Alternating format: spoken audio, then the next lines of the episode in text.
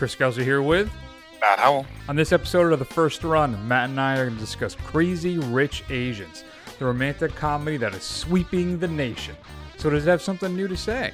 We're also going to talk about Steven Soderbergh's grand iPhone experiment, where he actually shot the whole film with an iPhone, or I'm assuming a few of them. And then we're going to introduce a brand new game called I Credits. I don't know. I'm still workshopping the title, uh, so we're gonna try and figure that out, and we'd love to hear from you if you have any ideas. Right now, I'm thinking I'm going with credits, that which hit me about two minutes before we started recording, and we'll explain what that all is when we get into it. But let's start everything off with a clip from Crazy Rich Asians. Hi, I'm Rachel. Oh, I know. Rachel, Rachel. I heard you thought Alma was the cook. Ah. Uh, on the bright side, you're the talk of the party. People like your dress. Oh, I did that. Oh, I know. This is a chic 70s goddess. So, Oliver, are you a cousin too? Mm. Well, I'm one of the poorer relations. The rainbow sheep of the family. but I make myself useful. Whatever the youngs want, I procure. Golden koi fish, Hong furniture, mm. a rare Cambodian gong. Why would they want to buy a rare Cambodian gong? Because they can. Because they can, Matt. Crazy Rich Asians, film based on the book of the same name, features uh, Constance Wu as Rachel Chu. She's an economics professor at NYU, and she has her lovely uh, young boyfriend, Nick Young. And they leave a relatively simple life, but they're very happy, they're very in love. And now it's time to go to back to Japan and, and I'm sorry, China. Wow, that was horrible of me. Not even close. Singapore. Singapore. I'll get there. I know they're Chinese. That much. They are Chinese. Yes, they are Chinese from Singapore. off to a great start, Chris. We're off to a really good start. Keep going. so they're going there because um, Nick's brother is getting married, or his best friend. His best friend. Jesus, did I even see this thing? Wow, did you even see this thing? So his best friend, they're getting married, and he is the best man. So they're flying back. They're going to meet Nick's family, and then what happens is Rachel starts to get little clues that maybe Nick may be a little more well off than she than she thought he was. Turns out he's like ultra crazy. I guess there you go, crazy rich Asians. So, uh, of course, when she gets there, the family doesn't rightly approve because Rachel was raised basically American and not steeped in Chinese tradition. And there's little twists and turns and little reveals here and there. And not everybody's always been honest with everybody. And uh, Awkwafina shows up as her best friend who was able to insert some comedic effect. I'm not sure. So, Matt, I know one thing about this, though, is that you weren't too terribly excited about this when we first said we were going to talk about it. No, so, I was not. My question for you um, after you walked out of this thing, you're like, wow, thanks, Chris. I really did enjoy this. What do you What do you think? Um, no, that's not what I said. Um, uh, so I'm not a huge fan of uh, romantic comedies. I don't. I mean, they're fine if that's what you like. I mean, I know I like uh, certain genres of film that not everybody likes, and I find appreciation in them. But um, this is really just not my wheelhouse. And I'm not going to say I've never seen any that I, that I that I like. Um, but I will say that this one was just mediocre. I mean, it's nothing groundbreaking at all. I mean, the most the most um, groundbreaking thing about it is having an all Asian cast and an Asian director, and and you know, kind of being about a different culture other than American, and that's that's great. Um, but I mean, as far as what the material that's actually there on the screen, it's nothing that's particularly well acted or even particularly funny or groundbreaking in any way. And a lot of it is kind of almost kind of gross in the kind of excesses that it kind of uh, that it, it, celebrates in some of this stuff. Um, even though it is kind of critical, but it's not really that critical, which seems weird to be watching it in the, the times that we're in now. You know. I guess so. Um, hmm.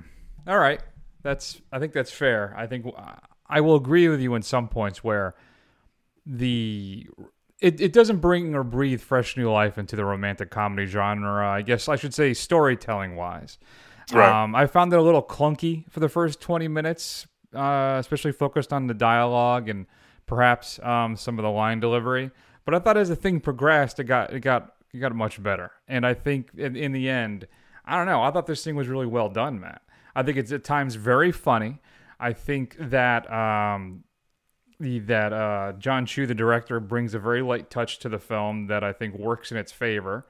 And I felt that there was a strong romantic kind of connection between our leads, and I thought the cast all was pretty good. I mean, if the film had any narrative shortcomings, I think maybe that was overcome by the cast. But uh, I don't know. I think it hits all the right beats. I I actually really rather enjoyed this thing. I think uh, it's not so. And I, granted, because it, it, it does traverse well trodden ground, right? This is a genre uh, that's been done over and over again, but I guess you could say that about every genre, right?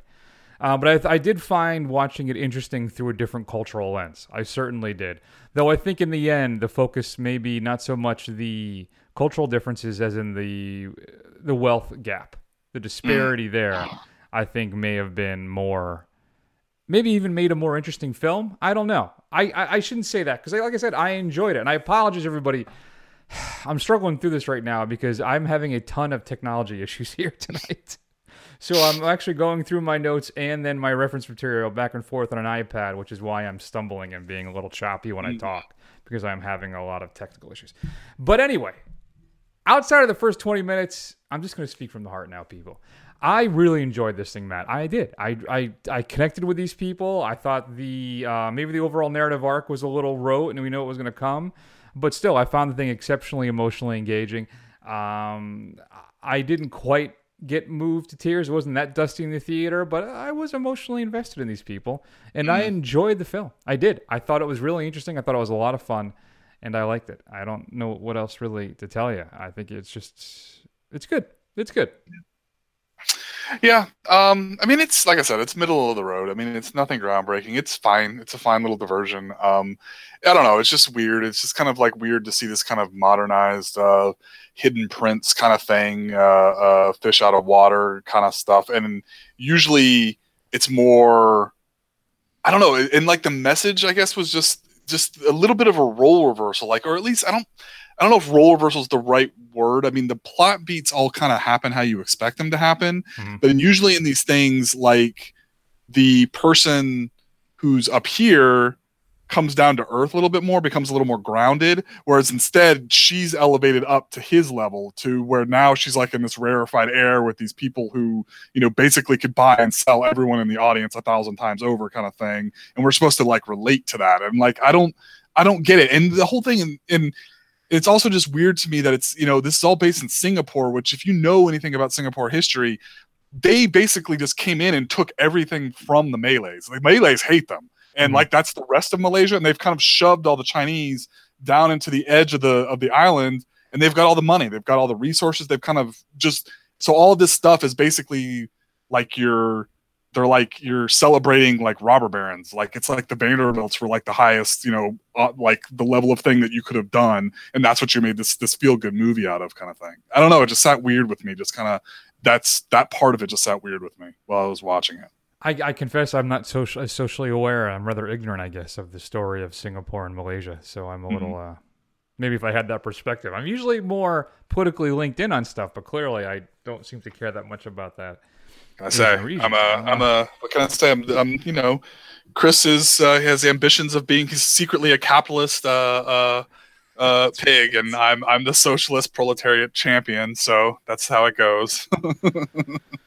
that's interesting. I thought too the when they try and uh, what did it scare off basically Constantine's character. You know that was really kind of dark.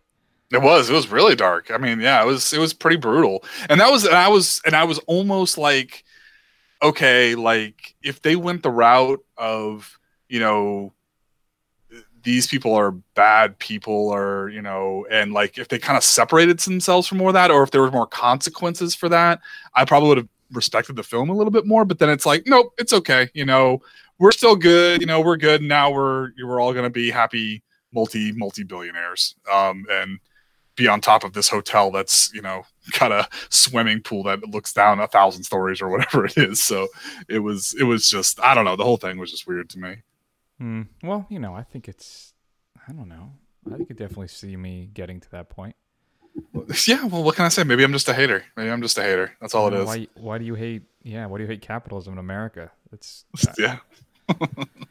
I, you should stop watching these things through your own political lens, Matt, and just Oh yeah, know- seriously, just enjoy it for what it is. yeah, exactly. Oh, that, see, there's some role reversal right there. Film, there's no film doesn't make social commentary on things. No, it does not. Never. So Never. and ignore everything I'm about to say when we talk about Unsane. So yeah, exactly. all right, so I don't know. Fine. I you know what? I'm giving this thing a B plus. I am. I Right, I, okay. I I just That's fair. It hits all the point. I, I enjoyed it. It's fun. It's light. It's breezy. Especially if I don't think about the imperialism or whatever the hell horrible things that have happened that let the, let these guys get all this money. but um, I don't know. I, I I enjoyed it. I thought Constance Wu was really great in this thing, as was Henry Golding. Uh, maybe I'm all set on Ken Jeong. I don't know. Uh, yeah, he was a bit much. Michelle Yeoh was good, and I'm still don't quite think I understand the Awkwafina thing, but it maybe it's just me. I don't know. I'm not very hip to what the kids are into nowadays. Hey, whatever it takes to bring them in, right? Though It's she was funny in this. She was fine. I just I saw her on Kimmel too. I saw her, I found out how she got her name, which is Okay. Okay, it's interesting. Okay. She she was drinking some Aquafina, and that's what happened. Basically, she was trying to come up with a rap name, and she was going through different types of bottled water, and they settled Oh. on Aquafina. And at no point did she think she was going to be. But it was like a thing that her and her friends were kidding around about. It wasn't like she thought she was going to be famous one day. Yeah. But that's just how it happened. So good for her. There you go. So I give it Um, a B plus. Where'd you come down on the CRS? Uh, I'm gonna give it a C plus. Um, you know, I mean, if you like this type of film, fine. Um, and it's and it's it's an it's it's fine. It's it's not terrible. I mean, for what it is, I think it's pretty good. Um, but I'm not a huge fan of this genre as it is, so that's actually kind of relatively high praise from me. So we'll see. I like the genre when it's done well, and I think Mm. this is an exercise when it's done well. Okay, I can fair enough. leave the 27 dresses or whatever it's called, the insert Ashton Kutcher starring vehicle here thing, all that stuff, you know, failure to launch, all that stuff, Yeah. hard pass. Yeah, But uh, this, I think, is worth your time. Uh, I don't know if you need to rush out to the theater to see it, though maybe it's good that it would be supported. I know they, Yep. from what I understand, they rejected like a 20, 24 million dollar deal to premiere on Netflix because Oh, they wanted to have, since it was all Asian helmed and starred, they wanted to get a theatrical release. And I think it was the right Okay. decision. And I'm glad, and it's good to see some diversity in the cinema, uh, even if it's a story that you may be a little familiar with. So. right. Fair enough. If you've had a chance to see Crazy Rich Asians, shoot us an email at feedback at thefirstrun.com. Uh, we would love to hear your thoughts. All right, Matt, let's talk about what's coming up on Blu ray and DVD. Here's a film that I haven't seen probably since it came out. I remember really liking it, but I don't, I'm, I'm terrified if it still holds up. But I don't know. So here's a clip. You tell me. Gallup took a poll last week to find out what Americans want most when the war is over. 87% of the people in this country said the first thing they want is a new car. Now, which do you think the public would rather buy? The same old models Detroit has been giving us before the war, or the car of tomorrow? Today. Whoa! Looks like he's going 90 miles per hour. And you know who's going to build these cars? We are. In five years, we're going to put the big three out of business. Who are we gonna sell them to? Buck Rogers? Under the hood, you've got luggage. The engine is in the rear where it ought to be. Look at this. Individual torque converters. Connected oh, to each. Crazy. You'd have to have a wheel track 70 inches wide. So that's Jeff Bridges as Preston Tucker in Francis Ford Coppola's Tucker. Story about Never a man and a dream. Yeah, he wanted to topple, as you heard, the big three car manufacturers and create a new whole automobile empire. I remember liking it as a kid, though. Like I said, I don't know. I know it didn't do well. It did not do well, but um, I've always I've been thinking about kind of catching up with it over the years. And Shout Factory is releasing it, I believe, as part of their Shout Select series. So that's what's hmm. coming on August 28th. Also, one of the sci-fi sleeper kind of subtle hits of the year, Upgrade, is being released. Remember the old upgrade with the guy and the thing with the thing, and then the other guy with the shotgun arm thing, and Yes, I do. I remember that we we quite enjoyed that film. yeah, I may I struggled with the ending, but hmm. overall I still thought I really enjoyed that thing. Tag, the, the film about the a bunch of guys who've been playing Ugh. tag for 20 years, is being released. Includes bloopers and deleted scenes. and a featurette where you actually get to meet the real tag guys. So I know Matt that was a big point for you, so you can see that. Yeah. A, fi- a film my wife rather enjoyed, uh, Book Club, starring Diane Keaton, Jane Fonda, Candice Bergen, and Mary Steenburgen. They form a book club and read Fifty Shades of Grey and then kind of introduce some of that stuff into their own lives. Uh, she saw that with her mother and enjoyed it, and she said Candice Bergen is hilarious in that thing. Did you see they're bringing back Murphy Brown this year? I did see that. So I'm kind of Interesting. yeah, I'm excited for that. But you can check out Book Club, include some deleted scenes and some other featurettes. The documentary about Ruth Bader Ginsburg, RBG, is getting released. The latest Mary Shelley biography film, this one starring Elle Fanning and how she came up with the story of Frankenstein, is coming out as well. New to Blu ray, Criterion has given us Memories of Underdevelopment. The film by Thomas Gutierrez Alea is the most widely renowned work in the history of Cuban cinema. After his wife and family flee in the wake of the Bay of Pigs invasion, the bourgeoisie intellectual Sergio passes his days wandering Havana in idle reflection, his amorous enga- en- excuse me, entanglements and political ambivalence gradually giving way to mounting sense of alienation. Includes a new 4K digital restoration, New interviews with a couple film critics, B. Ruby Rich and Jose Antonio Evora, a new interview with novelist and screenwriter Armando Desnoes, and some other featurettes on the making of the film and some archival stuff as well. What else we have, Matt? Bound, Olive Signature. Only 3,500 copies are going to be created. The Wachowski brothers. I believe it was their first film, Bound, right? With Meg Tilly and Gina Gershon. Yeah, I think that's right. It's a brand new digital restoration of the film, includes both the theatrical and unrated versions. Audio commentary with the Chowskis, uh, as long as, as Joey Pants, Jennifer Tilly, and Gershon, and some other featurettes as well on the making of the film, and some interviews with the cast and crew. The Scream Factory is releasing Brain Scan, the uh, 90s horror film with Edward Furlong. Do you remember Brain Scan? Vaguely. Yeah, I remember watching it. It was when the kid gets the uh, the new interactive video game and some really horrible happens. I remember not being typically fond of it when it came out, but I guess it has a bit of a cult following. It includes an all new audio commentary with the assistant to the director, Tara Georges Flint, and a bunch of other new featurettes as well, including a deleted scene, which I think is an archival feature. Universal Studios is re releasing their Universal Monsters set. So if you want to get the box set again, or if you've been waiting and holding out, they're getting it, pushing it back out again. And also, uh, a set of one film and a set of series that I've, I've man, I used to love these, Matt, watching them on Channel 56 uh, in the morning.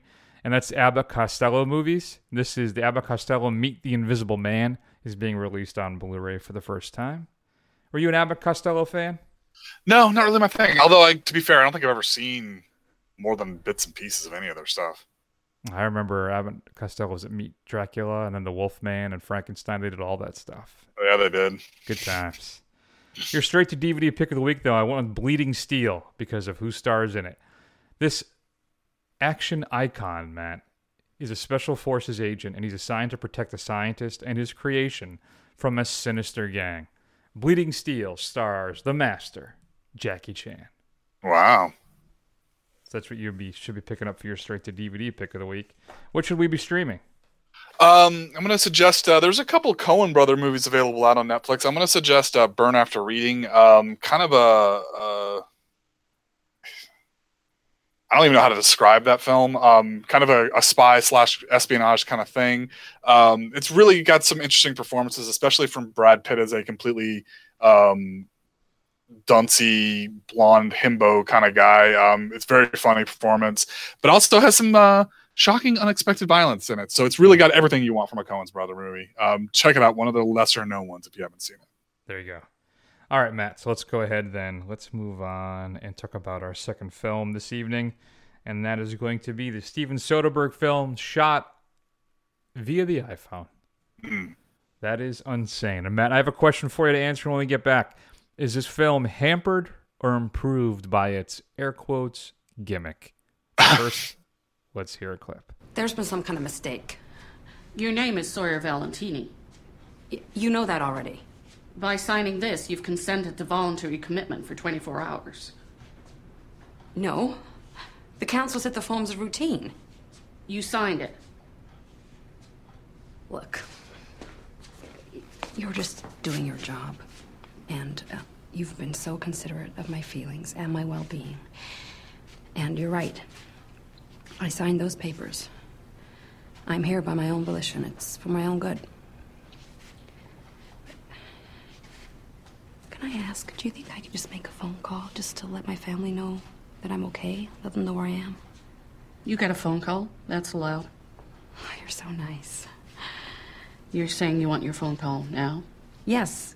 Yes, that is what I'm saying. Oh my god, it's like you read my mind.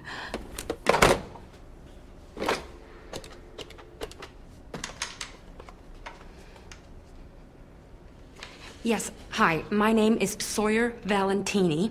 I am at Highland Creek Behavioral Health Facility. I am being held here against my will. Please send help. Thank you. I'll be out of here in like 20 minutes. Do you know how many calls the cops get like that every week? Those are from crazy people. And she is not crazy. So, Matt, why don't you tell the folks at home? And I apologize again.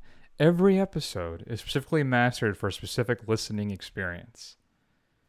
This episode has been mastered, of course, for I know it's a little late, but this is one you want to listen to while you're, you know, uh, um, at a rehearsal dinner for a wedding. Just so or at least getting ready. You could be listening Yep. to your favorite music, but I think you should be listening to the first run. So there you are. Matt, you why don't you tell the folks at home what Unsane is all about, and then answer my question. Damn it! Is this film improved upon by using its iPhone 7 Plus issue thingy, or is it a detriment, or does it even matter? Yeah. Um, okay, so this is uh, the story of a, a woman named Sawyer Valentina. Um, she is the victim of uh, sexual assault and stalking by someone who is. Uh, we don't really know at the beginning of the film, but is a man who is, lived in a different city in Boston, um, and she has fled the across the country to kind of get away from him. Um, she started a new job, and she's starting to see him in basically wherever she goes, and things like getting into normal relationships or trying to have dates it all kind of interferes so she goes in to have a talk to a psychiatrist or a psychologist uh, about it says that she has had some suicidal thoughts signs some papers and she has suddenly inadvertently which is why kids you should always read what you're signing um, committed herself to a uh, mental f- facility um, despite her protests to get out um, she is stuck there for seven days, which is the max amount of time they can keep her. And it looks like she sees someone who works at the office who, or I'm sorry, at the hospital, who looks like the man that she is trying to run away from. Mm. hmm So crazy stuff. Um, yeah, I don't think that this film, to be quite honest with you, um, I don't think it really even mattered that it was shot on the iPhone. After a while, it just really it could have been shot on any kind of digital, low, you know, relatively low to middling quality digital media camera kind of thing, just for the aesthetic. But it didn't. It wasn't so glaring to me that I even really thought about it as I was watching the film. You don't think so, huh? No, I no, I didn't. Now it could be because I was having a problem getting the TV in the house to run this film through um, my Xbox or even through the the um, smart TV. So I, I had to watch end up watching this on my computer. So I don't know if that took away from some of it because it wasn't on like a bigger screen. Um, but it just seemed normal to me. Yeah, I think it may have. I would occasionally lose track of it, but then there would be some specific shots that'd be like, "Oh yeah, clearly this is not a a uh, Right. a regular recording cam movie cam you know thing." I think is a technical term. The, the movie camera thing, recording movie thing. camera thing. So yeah, no, and plus I don't. Does my phone iPhone have a night vision mode? I don't know if it does. I have to. I think that was that had to be day to night. That was day to night, right? That's what I thought that was when it was blue. Yeah, when she was in the thing Oh. that moves. Oh yeah, yeah, yeah, yeah, yeah. Um, I don't know. Maybe, maybe. I don't think it has an infrared setting, but I I don't have an iPhone seven, so I could be wrong. Yeah, so and I, have, don't I, know. now, yeah, I now have an eight, so they could have Taken it out. with it. Yeah, you know how they are with that stuff. Uh, they are right. They're like Soderbergh needed it for one generation. Hope you got on on the ground floor, guys. One thing I'm glad that Soderbergh decides to do. Listen, I'm all for experimentation. I love my boy Sodes, right? And he's always willing to take some chances. So I'm glad that this film exists and he did this. Is it entirely successful, Matt? I don't know. I don't know. I'm one thing I'm glad about is we dispense with the narrative teased in the trailer pretty early in the film, right? I'd say a little less than not quite halfway. Um, we get the reveal of of what's happening and who this guy is and stuff. So I'm happy about that, right? I didn't I didn't know if I wanted to spend the rest of the film you know, though there is the coda at the end that maybe, I don't know, maybe I'm reading too much into it. Right. Though Yeah. I don't think so. I think the whole uh, thing is legitimately plays out like it plays out. Yeah, I would think that it would have to play out like it played out because of all of the. Well, I'm just gonna throw it out there. Spoiler alert: body count that's involved. I mean, you'd mm-hmm. think that would have to be something that actually happened, but Yeah. I'm with you. I mean, I thought it was when I kind of went into this pretty cold. I didn't even watch any trailers, so I was thinking this was going to be kind of one of these "what's real" kind of things Yeah. going through it. And like you said, I think it uh, flashes through that. And I think at the end, you know, I think it's that's more just saying that even though she's you know, beaten her abuser and she's kind of moved back, that he'll always be there kind of thing. Like he's always going to be part of her or whatever. And I think that's part of it as well. Not necessarily that what everything we saw before was completely unreliable. I think that's fair. Uh, Yeah. Also, there's a fun little cameo in this that uh, there is. I rather I know. enjoyed. I was like, hey, it's it's that guy. yeah, and I, in fact, what it was is while th- that while that particular scene was playing, I was I wasn't looking up at the screen. Yeah. Um, I was writing down a note about something that happened in the film, and I hear the voice. I'm like, oh no, that voice. And I look up, and go, oh, Oh yeah, that's Linus. so, um, but still, so that was kind of fun. Did I, did that kind of take you out of it? Because I know that not everybody. Oh, Yeah, actually, you know what? A little bit, just to Mm-hmm. see somebody of that star wattage, like in all of a sudden this tiny little thing that looked like it was like he just rounded up some people from like his local grocery store and were like, "Here, let's be in a movie together." And suddenly you've got like you know a list star up there. It's like, huh, this is a film kind of thing. It did take me out of it a little bit. Yeah, that was the one concern I had with it. So interesting.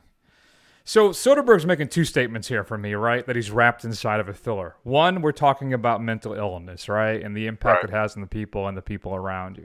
The other thing he's talking about is the for-profit treatment center business, Right. which is another scourge on this nation potentially.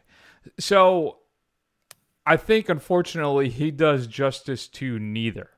Right. And I don't know. I know he's trying to make a lean little thriller with this thing. And I know he kind of did something similar with the film Side Effects, maybe to a more success. I don't know. I think maybe if we had focused more on one of those two stories, or instead of so much the fact that look at what I can do with this iPhone. Right. Um, though I'm not. I'm sure that's not what his his thought process was, but just kind of how it felt to me because I want to give him as much of the benefit of that as I possibly can for this. But still, I don't know. I mean, I I I think for the most part it works. Yeah. I think the phone stuff takes you out for me every now and then because I watch this on my big TV, right? So like you watch on a laptop, maybe it wasn't noticeable. And of course, the big cameo, of course, pulled me out of it as well. But I think Claire Foy, who has to do all this heavy lifting, does a fantastic job in this thing. It must have been a challenge working on this when you're shoot you, you're getting shot by an iPhone 7. Never mind the fact that the whole subject matter of the film and the interacting with people and having to kind of portray somebody who may or may not be crazy or going crazy. Uh, that's got to be a, a chore in itself. But I, so I thought she was quite good in this. Mm. And again, as I stated, I admire Soderbergh for taking a chance with this thing, and he does deliver some suspenseful moments. So overall, I I did enjoy this.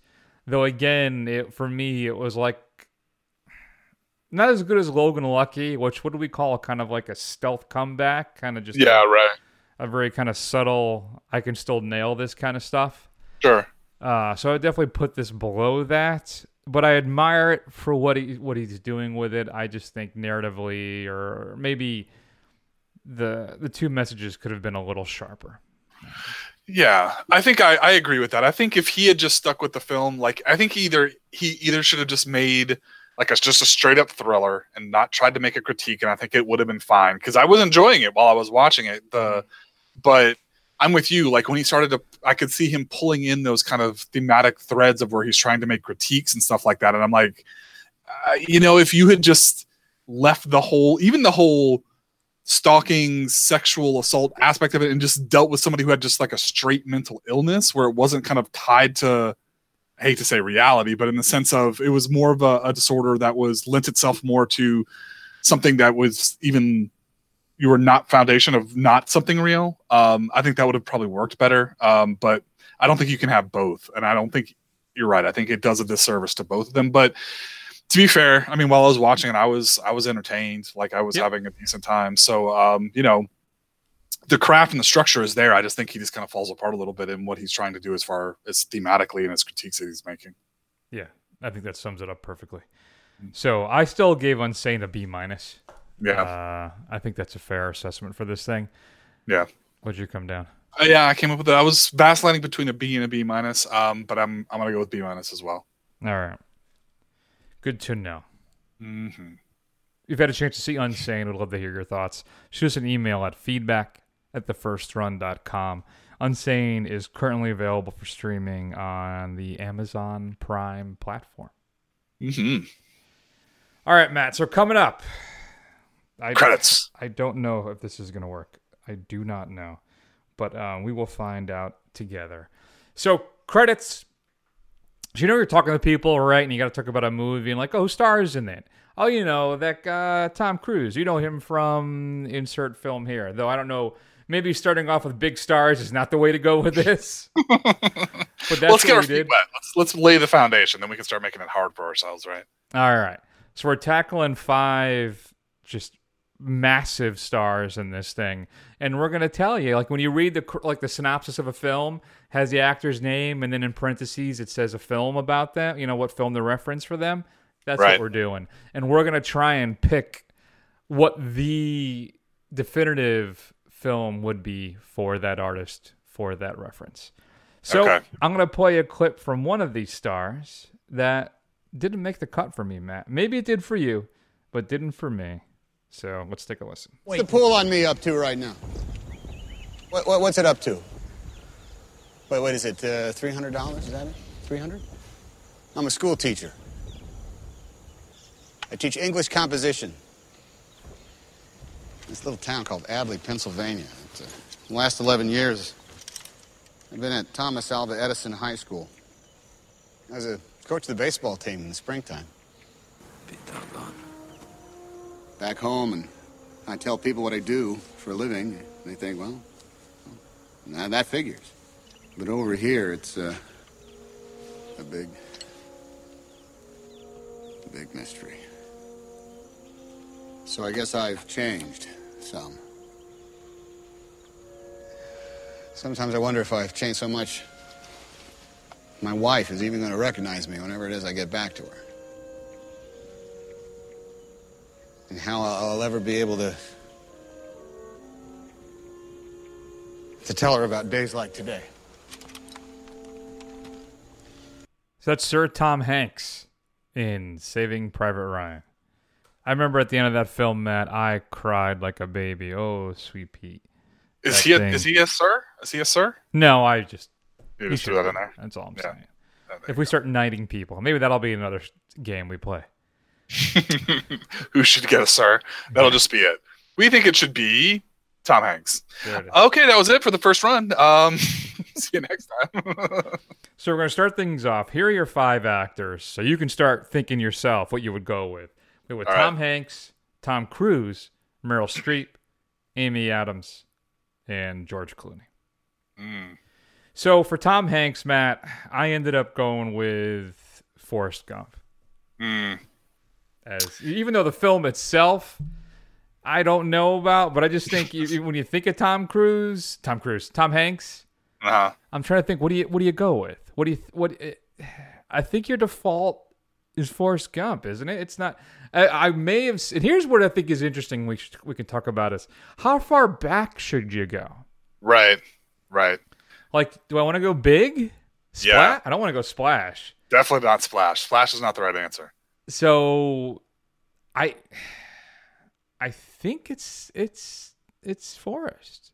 I I so I had the same thought that you did. Um so I was like, okay, if you're of a certain age, of which we're dwindling, um, and it's getting further and further in the past, I would have said big, right? Because when you said Tom Hanks, that's immediately what I thought of was either big or um, Saving Private Ryan, right? And I, I'm in a perfect world, it would be Saving Private Ryan, but that's mm-hmm. such a big ensemble cast, and it's kind of such bigger than Tom Hanks itself. Whereas Forrest Gump, which does not hold up people, and I didn't even like it that much to begin with back in the day, but I think it's a quintessential film of his just because a it has such a broad appeal. B he carries the whole thing, and it's kind of like Right. it's kind of like he's got two feet in both sides, right? It's got his comedic past, it's got little pieces of that, but then it's also got more of his dramatic future kind of thing. So it's kind of it kind of showcases both of what he can do because back in the day when he first started, I mean, he was a comedic actor. I mean, that's what he Yeah. was. So um that's you know, I think a lot of people forget that or don't even realize that, depending on how old you are. So you agree then? You're going. I agree with you. Gump. I would go with Forrest Gump, yes. As much as it pains me to say. All right. So let's do let's do Meryl next. Meryl. Okay. Meryl. Meryl. I here's the problem, and I'm ashamed to say this. My my exposure to Meryl is not gigantic. Right. I have not seen The Devil Wears Prada. I have not seen Yeah. Florence Foster Jenkins. I have not seen The Bridges of Madison County. I have not seen It's Complicated. I have not seen Kramer vs. Kramer. I have not seen The Iron Lady. I have not seen Julie and Julia. I have not seen Out of Africa. I have seen Ricky and the Flash. I have, you know, so You've never seen Out of Africa? no. Oh wow, okay. I have a big, big issue with all of this stuff. So when I was going through this, the one probably out of this I like the most, and it's not even it's maybe defending your life with Albert Brooks, but that that's not it. Yeah. That's not it. No. It's, is, is it so? I ended up going with Sophie's Choice, Uh, but the problem is that's a long. What is that? How That's long old. ago is that? That was a while back. Um yeah, Sophie Choice is a good one. And just because if for no other reason, huh? Eighty-two. 82.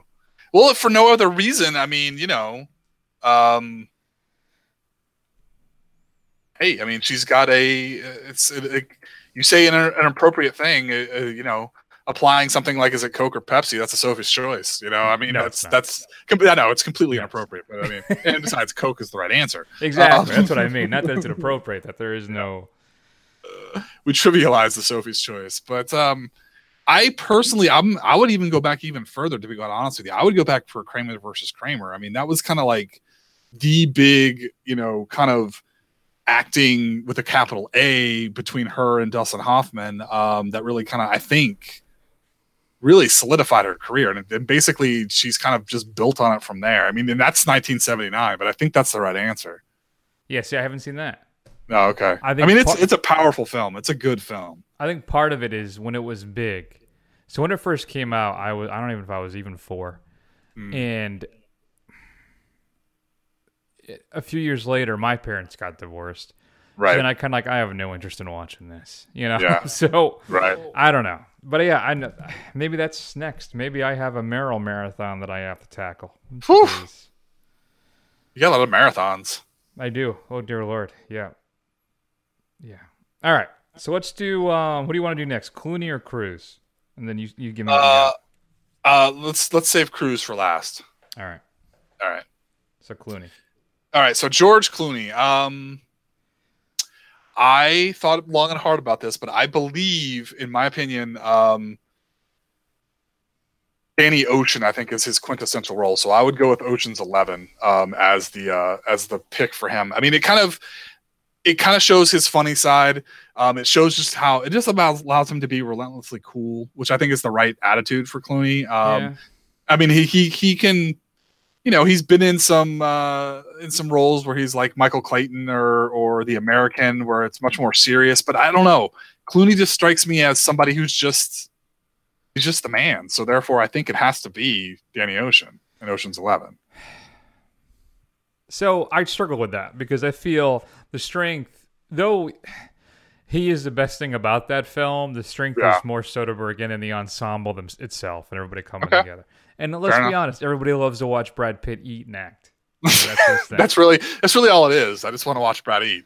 Supercut of Brad Pitt eating the whole time. He's great in The Descendants, but that's not something that's going to spring to mind at all, right? Right. Same thing with uh, Up in the Air, right? Right. The Jason Reitman film, which is fantastic and a film of its time. For Right. sure. Now, my default would be Out of Sight, which is one of my all-time favorite films, and the. Right. Soderbergh movie. But again, I just Small. don't know how many people are going to think of that film. or how many people have seen it. Unfortunately, I so agree. I ended up going with what I think is his best performance film, a film that I probably watch at least once a year easily, and that's Michael Clayton. Hmm. I think he is fantastic in that thing. And it's but again, I don't the more I think about it, I think you're right. If you're if we're playing the game correctly, I think that people would say, "Oh yeah, Ocean's 11. I love that thing." Yeah, right. That's George Clooney's Ocean's 11. They may not they I don't they I don't think they're going to go to Michael Clayton. They should. But if if we're going to do it straight, I think you're right. It actually is Ocean's 11. Right. Damn it.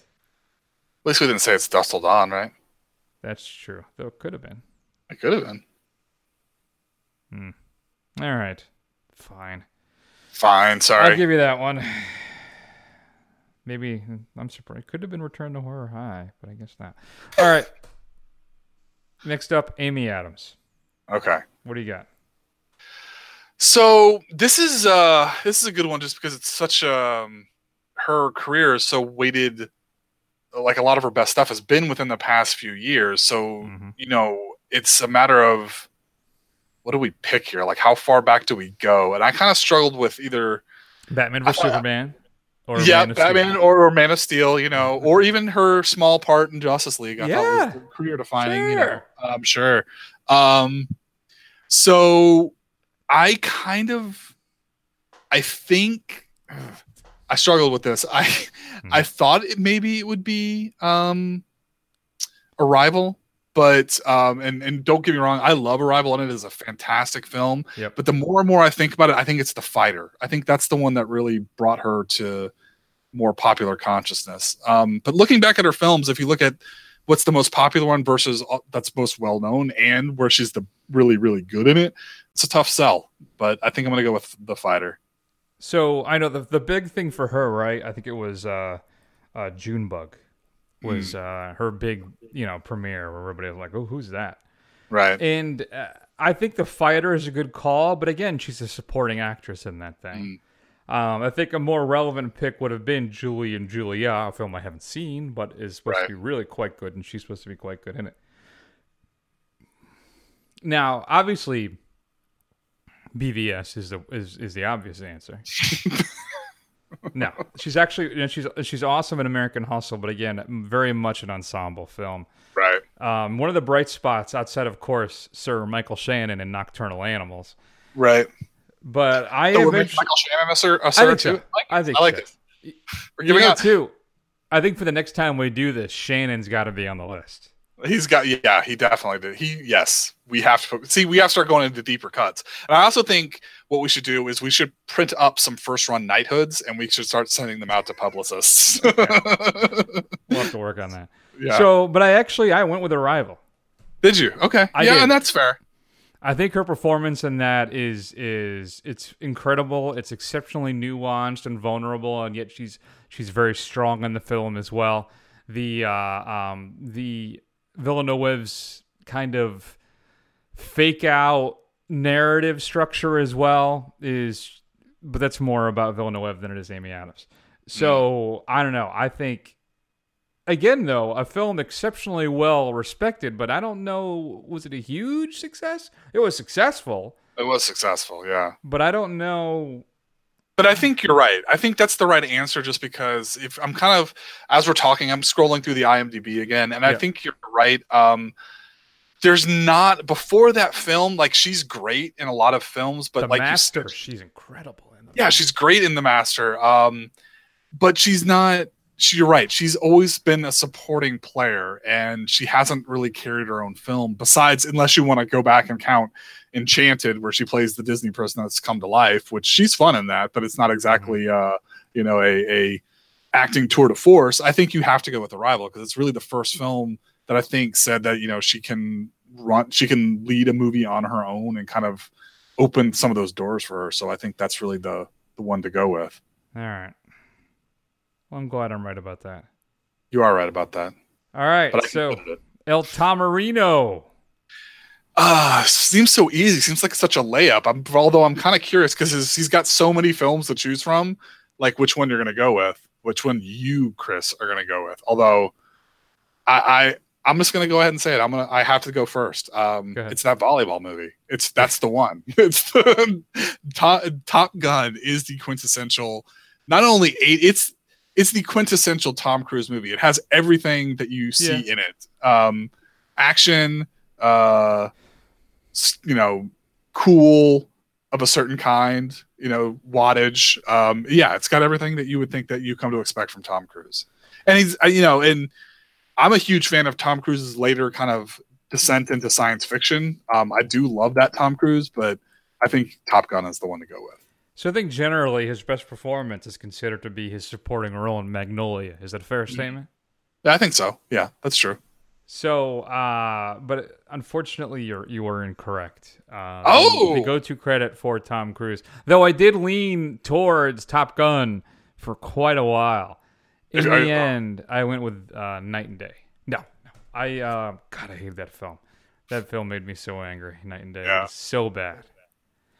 But no, I went with the Mission Impossible franchise. Okay. I think that was just So is that fair? Can you just can you just declare a franchise? I think so. I think so. Like I think I would I'd probably lean towards that with like Bale. Mm. Is there something Bale's more famous for than the than the Batman franchise? American Psycho.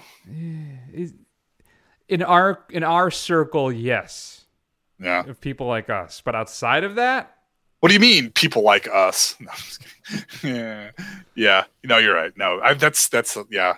Okay, fair enough. I'll give you that. Although eh, you know, looking back, he's got some he's got some pretty classic uh late '80s films. You know, oh, I mean, risky business, cocktail. You're entirely right. And I Yeah. think really, if you pushed me, I would probably have to. I could probably be convinced to come back to Top Gun. I, I Yeah. most likely could be, but I just think if I want to add a little more fresh um, spice to this thing, I'd have to go with the Mission Impossible because those, Yeah. especially those last three films, have all been really good.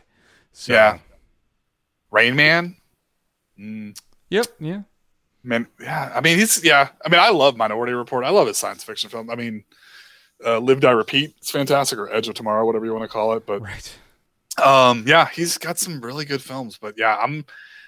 I think I think Mission Impossible is the right answer um, because it's made like you know however many billions of dollars, and there's six of them. I think six. We had six. Yes, six. Um, so yeah, that's probably the right answer. But I'm going to stubbornly stick to Top Gun because that's that's Tom Cruise to me. Yeah, I think that's fair. All right. So those are our initial five for credits. Are we wrong? Shoot us an email at feedback at the first run. What do you think would be the quintessential go to descriptor of film for those stars? And next time when we bring this back around, we're gonna go, we're gonna dig a little deeper. And of course, Sir Michael Shannon will be Sir one of Michael those Shannon. individuals. So there you go. Coming up next week, Matt. I think it's gonna be uh, it's it's it's, it's gonna be Happy Time Murders. Ugh, okay. We talked about it. It's on the sheet on It the is. summer It is. bracket. Which It is. reminds me, Beneath the Silver Lake got pushed out to the end of the year. Ah, So what do we do about? It? Do we want to just pull in eighth grade? Because I think on my sheet, um, I think I have it right here. It would have. It's an it's another A twenty four film, so I think the damage isn't that bad. Plus, it's Yeah. it's its competition Yeah. was Ocean's Eight. Right. Yeah, let's put in eighth grade. Let's do that. and I don't think it really changes anything for me. Though No. looking back at my list, oh brother, Yeah, I, I don't I have to go find my old computer. I think that's where the list is. It's not on this new computer, but uh, I'll have to go back and look at it. though I had Under the Silver Lake as a finalist, so I'm curious. Yeah, that's that's a tough one, man. Um, I did ca- I did capture yours, so I do have them if we absolutely need to. no, I, I do have them. Some I do have it. I know where. I just have to go. It's just not in front of me right but I think this is the last one. I think it is. I think Happy it Time is. yeah. Murders, yeah. that's the last one. So we'll be able to do this then next week Yeah, we can. All right, fantastic. if you can find your sheet. I can find my sheet. I know where it is. Right. No more, no faith in me, which has borne itself out many, many, many times over the years that you should have absolutely no faith in me. But come on, Chris. Maybe one of these days I'm going to surprise you. I'm sure it'll happen. Uh, the second film, we're not sure yet. We'll figure that out. I know Matt is still curating that martial arts marathon for me that I'm hoping to get into at some point. I can Uh, have that ready. I can have that ready by by next week if you want to start that. Well, get get on it, brother. Okay, I'm ready. And I want to mention one thing too. I got to go see 2001 uh, in the IMAX this Mhm. weekend, and it was quite a sight to behold. Though still, watching something like that, rem- and it becomes very obvious to me how angry AMC makes me when certain things. There's some stuff I love them for. One thing I can't stand it, and it was years ago they stopped masking their screens and it drives me crazy. And when I'm watching something like 2001, I want that presentation to be perfect.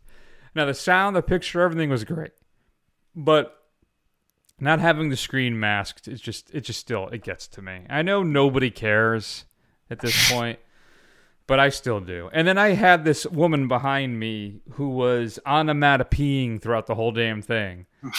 Uh, like whenever she would, there's a part where they she, they go to get the he goes to get the body right, and then he's got he's in the capsule in space. Yeah. And as soon as is as uh, is it Bowman's body? I can't. I always get she, when they capture it. She goes boom, and then later on when the, he has to blow the back off the pod to get back into the ship, Yeah. she's like, she does the same thing. She goes pow, like, and, and then I'm like, and she starts laughing at times that are not. That's just it's not. Listen, 2001 is not a funny movie. All right, I think we can safely say that. So then I'm thinking to myself, am I an a hole? Does this woman have a disability? Right? Is that what it is? So I turn around and not not I no this not that I could not that it's always obvious and I think I'm gonna I need to stop talking now because I'm sounding like an a hole, but but just my inference because I overheard her talking to her friend throughout the movie a few times too, is that everything's fine with this woman and she just doesn't understand she's not home, Right. which drives me crazy. I know. talk through the films. All right, do not just don't. You're not home. Have some Um, respect. you know and, and that's somebody pointed that out to me and that's you know you go to see movies with friends or whatever and it's like a weird thing to go see a movie with a friend because you kind of want to the whole point is like hang out with them and talk to them and i i read somewhere they're like i don't understand some comedian he's like i don't understand why people think going to see a movie is weird. That is the most perfect thing to see by yourself because everybody needs to be quiet and not talk to anybody else. So you should be there by yourself. I've been going to the movies by myself for a very long time for a bunch of different reasons, but it's it's my preferred way to go. I remember when I was I was dating a woman who was not my wife. This is years ago, and I, that was I had I had this terrifying feeling like, oh, what if she's a talker? Oh my god, what if she's a talker? it was like the first or second date, right? Because you don't want to be like, shut the hell up, but you also don't want to. It's yeah. So I don't know. Oh, She talked funny. a little She- bit, then I'm so glad respond that you were. Nervous. You were nervous whether she was a talker or not. That is hilarious. That's that is quintessential Chris right there. That's it. Yeah. Lovely young woman who shall not be named because I don't know if she wants anybody to know she dated me or I dated her. One of the, whichever one that would be Whichever whichever way you want to go with that. Whatever way would, would, would be embarrassing for her is Mm. really so. I, we will not name any names. Uh, so you know what else is available? What might be coming out? I don't. I'll have to look. Maybe we can. I know we have to see the the Happy Time Murders just because it's on the stupid bracket, but Searching? that uh, searching, yeah, it's supposed to be really good. It's supposed to come out. I just don't know if it's still pretty limited. So I'll have to see if it's actually playing around here. Yeah, I didn't see it around here. I may try and squeeze in my boy Mark Wahlberg's movie. I don't know. Okay. Well, we do. We are A-listers now. We got to get our money's worth. That's so right. we can see whatever the hell we want. Damn it. That's right. And 2001 was covered under the A list thing, so it's very Oh, it was that. nice. So, all right. Feedback at thefirstrun.com. Shoot us an email. We'd love to hear your thoughts. Do a search for us YouTube, Twitter, Instagram, Facebook. We are everywhere. Scroll, scroll, scroll, scroll, scroll. You will find us. Go to Apple Podcasts and give us a rating three and a half, four stars or above, whatever it is. I'll read it on air. I promise. Because I have no shame. Mhm. So, Matt, that's going to be the big show for this week. Why don't we take an extended break and we will see you all soon.